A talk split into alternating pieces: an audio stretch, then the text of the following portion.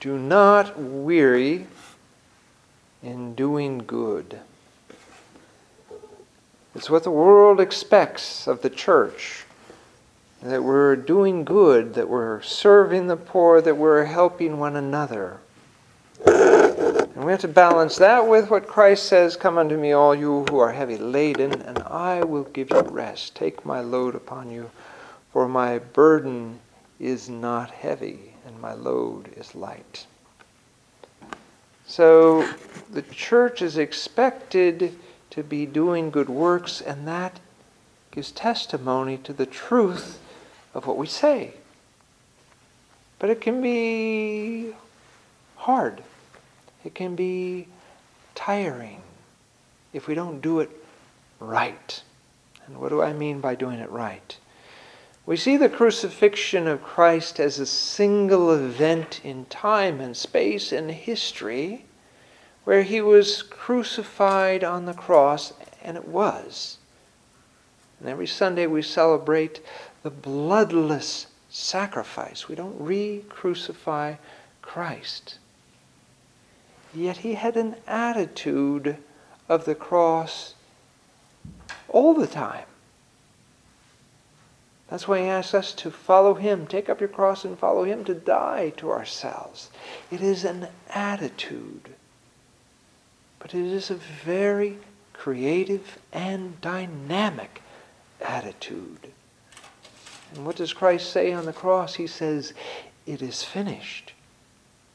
Does he mean, Now I am dead? No.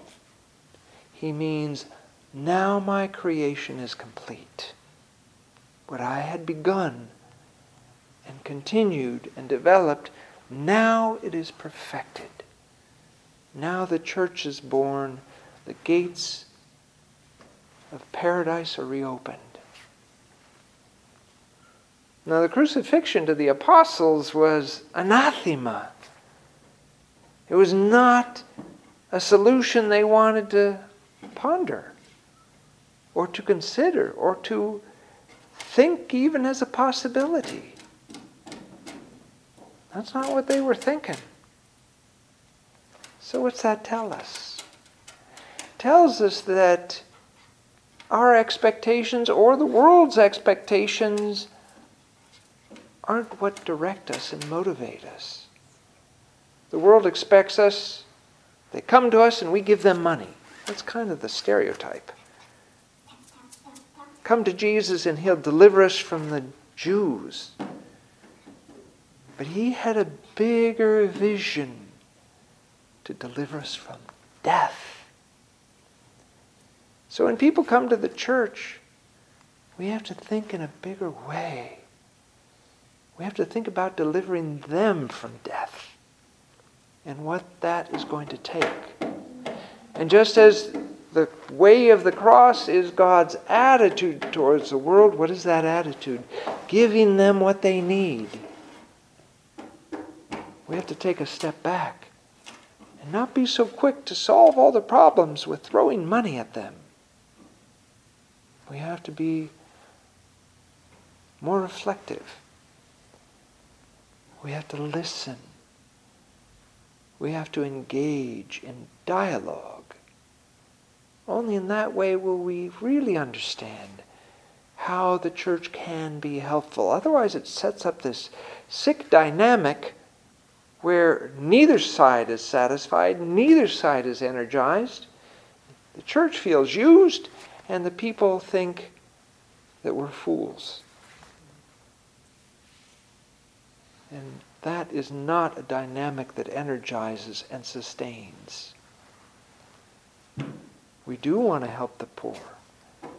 But as psychologists teach us these days, it's often hard to help somebody that's dysfunctional or that's an addict. Sometimes it looks like tough love, sometimes it doesn't look like love at all. But that takes discernment and courage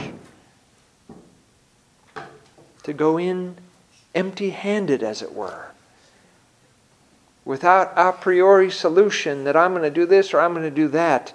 Christ always addressed everybody as a person and built a relationship with them and understood their need and gave them what they needed. The rest was up to them. He didn't always win. He didn't always save everybody. People walked away. But God gives us that freedom. And when we begin to think like that, then life becomes a dynamic, creative process, energized and guided by the Holy Spirit. And we don't know what tomorrow will bring. Every morning I get up and I read the Synaxarion. Today I read about Ananias. I read about the saints and I see God active in their life and the creative energy that came out of their lives when they got out of the way. Sure, there was suffering sometimes, not always.